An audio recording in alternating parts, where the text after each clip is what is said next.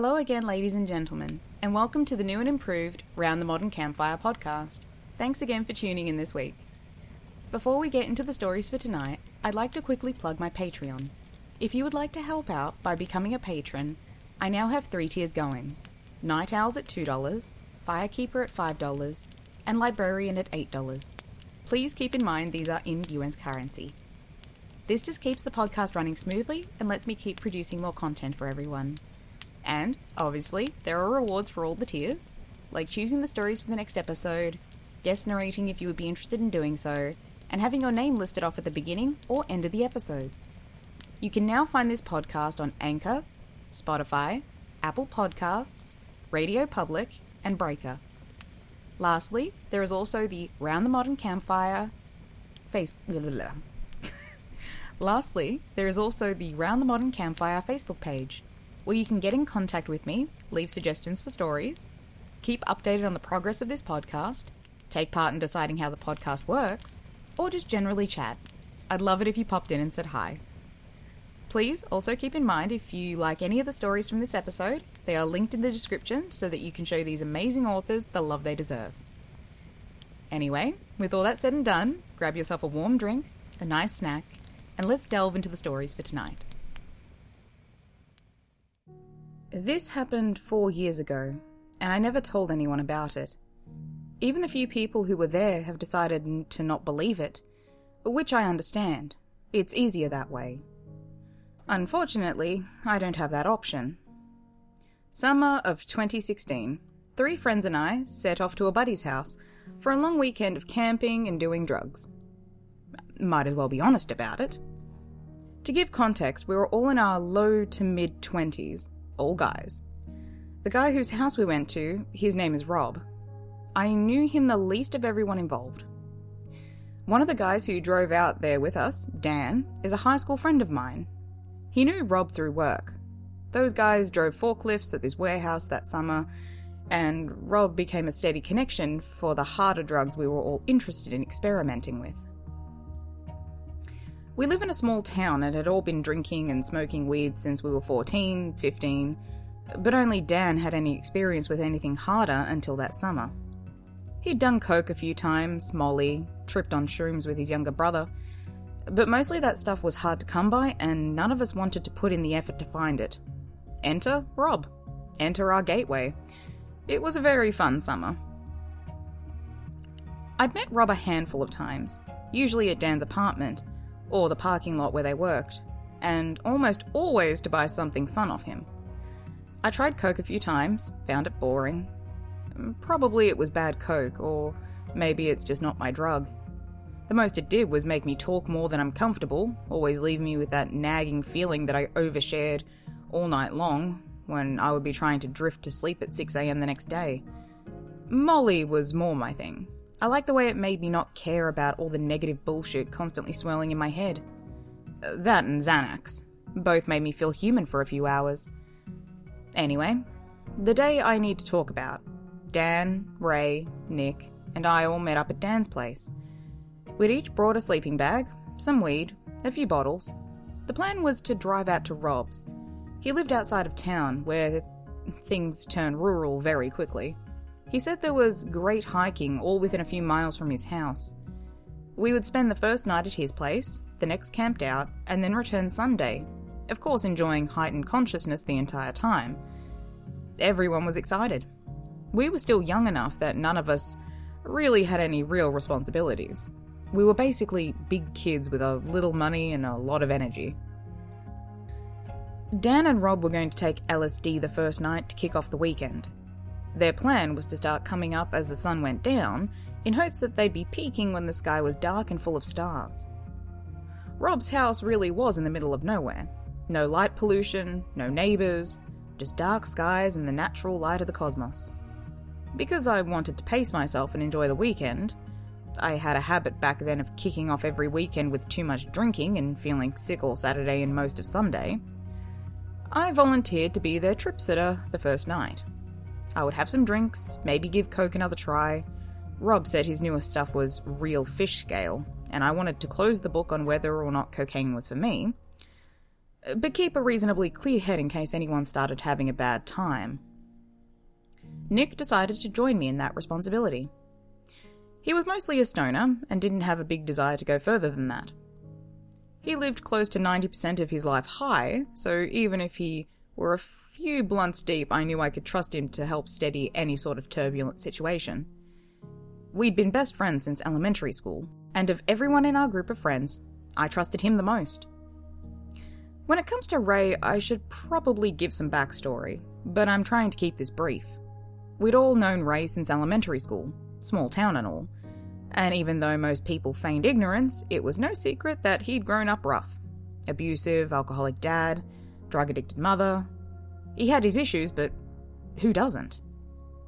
I say all this so it won't seem crazy that he wanted to try heroin the first night. We wouldn't let him mainline it.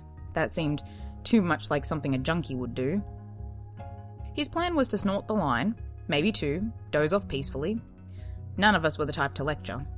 Our friend wanted to try something, and we wanted to make sure he was safe while he did. Rob had Narcan at the house and knew what he referred to as real junkies. We trusted him to measure the doses and make sure everything was straight. The night began with music and beers. Everyone was in a good mood. We had a few hours of sunlight left, and Rob had a fire going behind his old shabby house.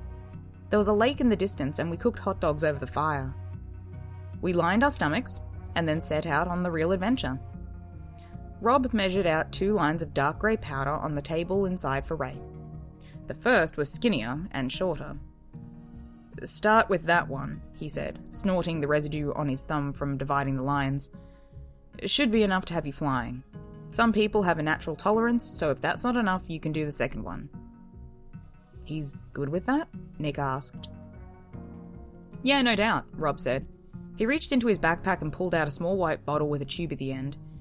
It tapped it on the table. Got this if anything happens. Wake him up in less than two seconds. Perfectly safe. The bottle looked like Flonase to me, but he was the expert.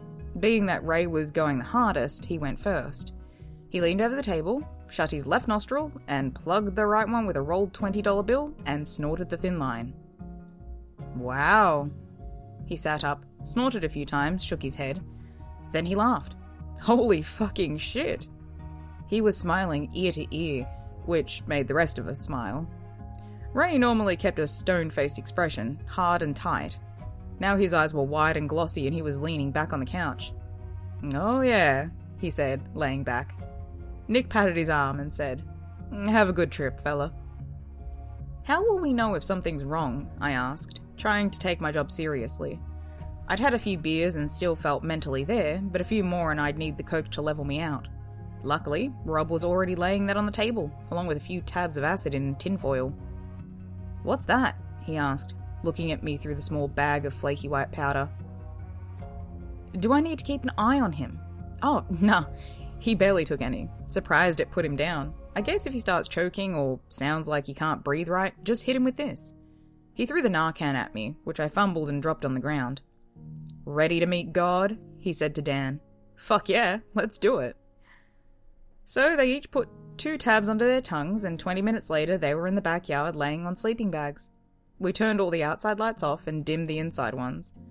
I couldn't see anything outside the windows, only my own reflection. Ray was laying on the couch, his eyes closed and a half smile fixed on his lips. His breathing was even and regular, and eventually I stopped watching so closely. Nick was finishing a blunt and I had just done my first line. Coke is lame, I said to Nick, wiping my nose.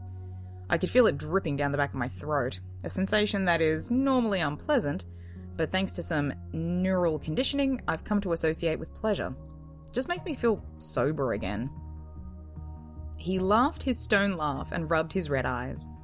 Seriously, I drank like six beers and that line just got rid of them. Feel like I could take the fucking SAT again and crush it. I pulled out my phone to check the score of the Cavs game and saw I had no service. Damn, no bars. Fucking T Mobile. You know the score of the game? Nick checked his phone. Nothing. How's this motherfucker live out here with no service? I asked. I could hear the excited pitch of my voice and wondered again if that was all cocaine was good for, a little fast talking. But I was happy too, just excited about existing. I opened Rob's laptop and checked the game. His internet was spotty, but it worked. Must use the Wi Fi to conduct his business, I said. Buddy's got a landline, Nick said, pointing to the phone on the wall. I asked him about it when you were in the bathroom, made some joke about how he's got to be the last man on earth selling drugs on a landline. Dude fucking looks at me all serious and says, Don't touch that phone. As if I wanted to or something. He's strange. Most drug dealers that live out in the boonies are, I said. I tried to look out the glass door, but again only my reflection showed. Assuming that Rob and Dan were tripping somewhere in the dark grass, I crossed to the kitchen and lifted the phone from its cradle. There was a weak dial tone ringing in my ear. I cracked another beer and chopped another line. Nick was packing the bong he'd brought along, bobbing his head to the low music we had going. Suddenly, Ray sat up with a gasp. Welcome back, homie, Nick said, ripping the bong. Ray's hair was all matted and his eyes were low, like he'd been roused from a three hour nap. How was it? I asked. It was heaven. We all laughed at that. Think I should check on them out there? I asked Nick, only remembering that I was trip sitting now that Ray was back in our world. Probably a good idea, he said, so I opened the glass door and turned on the flashlight. I swept the yard a few times and didn't see them. Yo, Dan, where you guys at? I circled the house and then went back in. I can't find them, I said. Should we be worried? Feel like this is the type of shit a trip sitter is supposed to prevent. I'm sure they're fine, man, Nick said. He was eating a bag of hot Cheetos with his feet up. Rob does this shit like every weekend. Probably just wanted a darker spot to see the stars. Yeah, or they lost their shit and went stumbling off hunting fairies or something. I don't think that's what acid does. You've been watching too many movies. Hmm, guess you're right. The landline rang, loud and shrill. It cut through the music and the darkness in the living room, making us all jump. It rang three times, then stopped. Jesus, I said, my heart beating in my neck. Please leave your message after the tone, Nick imitated, his voice flat and robotic. I think I'm gonna do that other line, Ray said. He'd been sitting on the couch quietly since waking up, his leg jumping nervously. The phone only made him more on edge. I don't know if that's a good idea, I said. The first one put you down, and that one is like twice as big. I nodded off for less than an hour. Heroin is supposed to last longer. Maybe it's shitty stuff like his coke. Come on, James, stop killing the vibe. Neither of us have ever done heroin, I said, shrugging at Nick. I don't like the idea of being responsible for you, especially with those two idiots missing. You're not responsible for me, he said and before I could get another word in, his head was lowered and he was snorting up the second line. Jesus, I said for the second time. Ray leaned back and immediately closed his eyes. Ugh, he moaned and slumped over, his hand crossing over his chest. Nick looked nervous, which doubled my anxiety. He's always calm. We actually gotta watch him this time, I said to him. Maybe I should go to try and find Dan and Rob too. This sucks, man. I, I don't like this. Don't leave me here with him, Nick said, sitting up. He rubbed his eyes real hard, the way he always did when we got pulled over on a blunt ride trying to sober up fast. Way too high for that level of responsibility. All right, I said, and sat on the couch. Want a bump? Might help you sober up. Nah. Suit yourself. I laid another line down and made it disappear. All right, I said, pumping myself up. All right, let's go. Let's go. The next 30 minutes passed in silence. Ray slept, occasionally snoring. Nick zoned out, staring at the wall. My eyes darted back and forth from Ray, the bag of coke, the phone on the wall. I was becoming very uncomfortable, paranoid. I blamed the coke and vowed not to take any more. I didn't want to be trip sitting, didn't want to be at this sketchy house out in the sticks, and where the fuck was Dan? Was he okay? Everything had gotten weird, too fast. Then Ray started choking. The sound was like someone gagging. His chest hitched, his face contorted. I noticed his lips were bluish. Fuck, I think he's choking. I got up and turned him on his side. Immediately, he puked his hot dogs back up on Rob's couch. We need an ambulance, Nick said. We need a fucking ambulance. He just kept repeating it, shuffling on his feet. We lived in a state with a pretty strict Good Samaritan law, meaning you were supposed to feel comfortable calling 911 in case of an overdose without worrying about going to jail. I'd heard it, didn't always go the way it was supposed to, but didn't care in that moment. I wasn't going to watch my friend choke on his own vomit or fall into a sleep he'd never wake up from. I pulled out my phone and dialed 911. Silence met my ears. No bars. Fuck! No service. You try. Uh, should I be doing CPR? How do I do CPR? I slapped Ray on the face as Nick tried 911. Ray? Ray, wake up, bro. To Nick. It's not fucking working. I got nothing, dude, he said, throwing his phone on the couch. The Narcan. But it was gone. I couldn't remember where I'd put it. You gotta use the landline, Nick said, pointing at it with his chin, like he was scared of it. I was too. Why? Look for the fucking Narcan, I said, grabbing the phone. He seemed relieved to have his task instead of mine, immediately dropped to the ground and began searching. I pressed 9, then 1, then 1, listening to the thready, uneven dial tone in my ear. The phone rang once, crackling with static, then again. On the third ring, a voice picked up, quiet and far away. 911, what's your emergency? It was a woman's voice, steady and professional. My friend is overdosing, I screamed. I told myself to keep calm as the line rang, but that was immediately abandoned once I heard a voice on the other end. We need an ambulance, please, hurry! Sir, what is your location? Um, fuck. Nick, what's the fucking address? What? The fucking address! I don't know, man! He was on his knees, pulling the Narcan out from the chair it had rolled under when Rob threw it at me. Ah, uh, we're on Lane 71, out in Bushwick? Real long roads, lots of farms. There's a lake too. Fuck. There are only like three houses out here. It's the light yellow one, one story, red truck in the yard. Silence on the other end. Hello? Did you hear me? Sir, I need you to stay calm. What did your friend take? Heroin. He's fucking choking and shit. His lips are all blue. You need to hurry. Can you perform CPR while I get an ambulance to you? She asked, her voice low and monotone. Just another day at the office. Nick, do CPR, I yelled.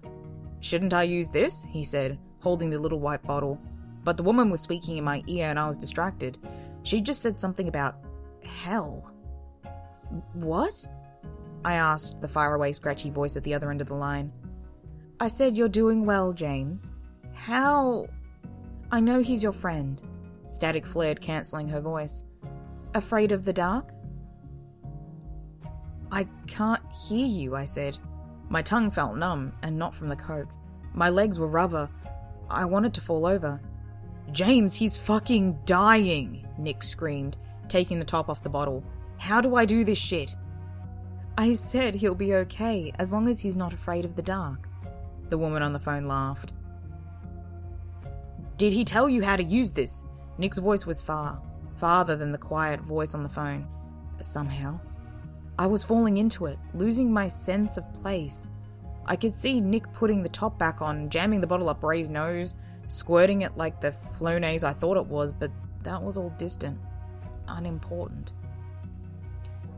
It's very dark where he is, she said, and darker where he's going where you're all going. We have Narcan, I said, mumbling, just speaking to feel real again. I don't know how to use it.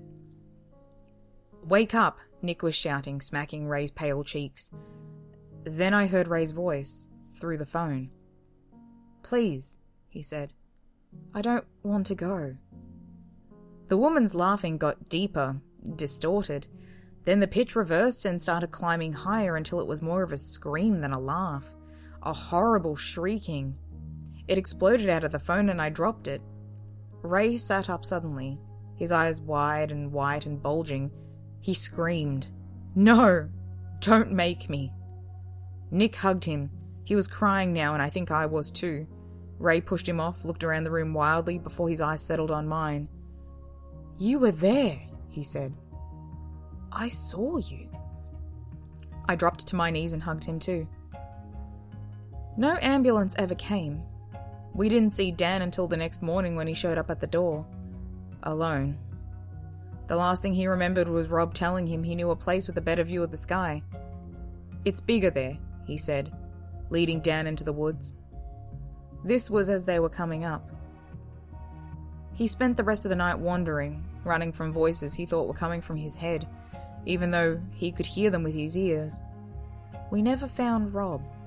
We never went back to his house. Far as I know, there was no one to miss him besides his customers. Never read about the disappearance in the news. We all tried not to think about that night, especially Ray and me. I tried explaining what happened to Nick. He listened and he didn't doubt me, but as time went on, I could see him closing himself off to it, trying to make it less real.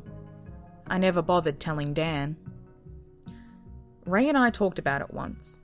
This was a few weeks before he overdosed again, this time alone, and this time for good. He told me, You were there, in the darkness. I heard your voice and I followed it back. Thank you. We hugged, and when his face left my chest, it was wet. I don't know what was on the other end of that phone, and I hope to never find out. I'm afraid of the dark.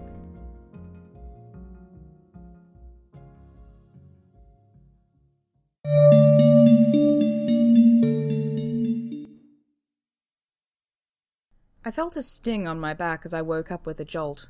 Looking up, I realized that my teacher had hit my shoulder blade with a ruler in order to wake me up. Wearing a scowl on his face, he watched my eyes as he silently put some papers on my desk. The class groaned as Mr. Walter handed out our assignment for today and returned to his desk. We had a test this week, and we had received a six page packet for review. I estimated it would take me at least two hours, maybe three to complete. Looking up from my desk and back at the board, I noticed that our teacher had returned to the front of the room and was playing a video on the screen. The video, which was a review of our lesson from three days ago, had been pulled up on YouTube. At the Camingston High School in Indiana, you could say Mr. Walter was a bit of an enigma. Being the only calculus teacher at my school, everyone who has ever graduated in the last 13 years surely would have remembered taking his class. Not because he was a good teacher, nor because he was a horrible one. He remained a mystery because he never spoke. Not once. Not only did he never speak, nobody ever saw him leave the school.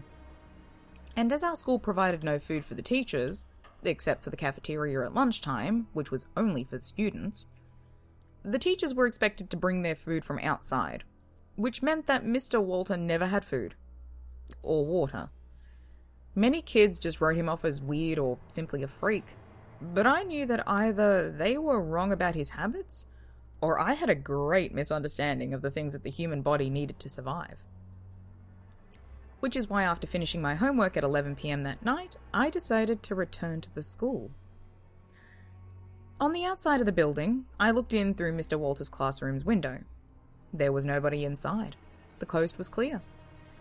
I knew the windows were unlocked at my school in case of an emergency, so I slowly, carefully, was able to open the window from outside and slip right through into the room. Once inside, I immediately set out to do my task. I creeped over to Mr. Walter's large desk and opened the top left drawer. My eyes were met with a stack of test papers. Closing that drawer, I opened the one to its right and saw a stack of calculus homework papers. The next drawer contained yet more calculus papers. I was beginning to get disheartened, but then I realized that the next drawer was locked. I pulled on it with all my might, but the lock was pretty sturdy. After grabbing a paperclip from Mr. Walter's desk, I unfolded it and attempted to pick the lock. The lock wouldn't budge. I kept trying. Come on, come on. As if to meet my requests, I hear a small click, and the drawer flew open. My jaw immediately dropped. The top paper in the cabinet had a pentagram drawn upon it. Under it were several Latin words in red ink. I hastily looked through all the papers in the drawer. There were dozens of them, all with various demonic symbolism and Latin words under it. I dropped the papers, slammed the cabinet shut, and sprinted out to the hallway. Beads of sweat ran down my face and neck. My heart was pounding as I turned the next corner. I froze. Mr. Walter was walking down the hallway, away from me. When he heard me step into the hall, he stopped where he was standing. Who. What are you? He didn't respond, but I slowly began to feel the world stop moving. It was like time itself slowed down to a halt, where before I could hear cars driving on the road outside and crickets chirping. It was like they were slowing down and then stopping. After what felt like hours of me staring at the back of my teacher's head from about 10 paces away, I noticed I couldn't move. Even though I willed my muscles with every fiber of my being to run away from the danger, I knew that my body was being held in place by a force beyond this plane of reality. Suddenly, all of the lights went out. Everything was pitch black, and not even the moonlight shining through the glass door at the end of the long hallway was enough for me to see. As quickly as it came, the darkness was gone and was replaced by a dark red light, like you would see in a photography room. Unlike a photography room, however, the light wasn't coming from anywhere. It just seemed to permeate the hallway without emanating from any specific place. And then I noticed Mr. Walter.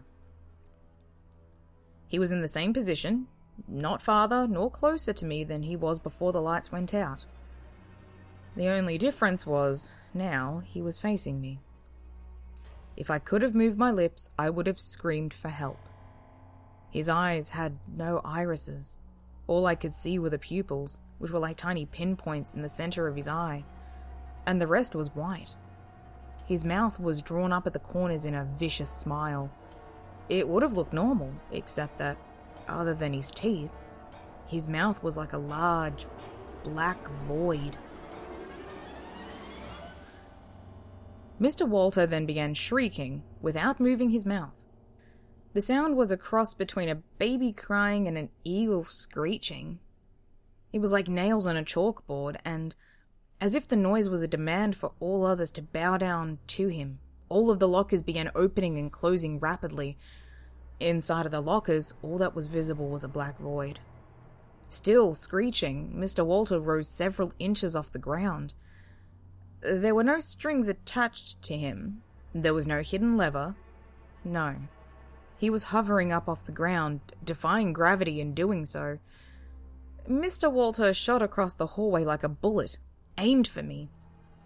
I instinctively tried to cover my face, but it was like I was floating in syrup. I couldn't move my muscles. When he hit me, all went black. The sharp rap of a ruler on my shoulder blade woke me up. My head jerked upwards and my heart was still pounding. Everyone was staring at me. On the board, the YouTube calculus lesson was still playing. I must have been dreaming. It's not real. It's not real. Calm down. My heart gradually began to slow down. I took it as a lesson that my brain wanted to give me, or something, and that it wasn't possible for anything to be wrong with our teacher that it would defy reality if he never ate or slept, and that I was just being paranoid. When the class finally ended, I decided not to watch so many horror movies. Before I could walk out the door and enjoy the weekend, however, I felt Mr. Walter's hand on my shoulder. He kept me until everyone else had left the classroom. What he said to me, the only thing I've ever heard him say, still keeps me up at night. You keep falling asleep in class. If it continues to happen, there may be more serious consequences. I doubt it'll come to that. Also, I hope you've learned your lesson. If you try to solve questions, you might find answers.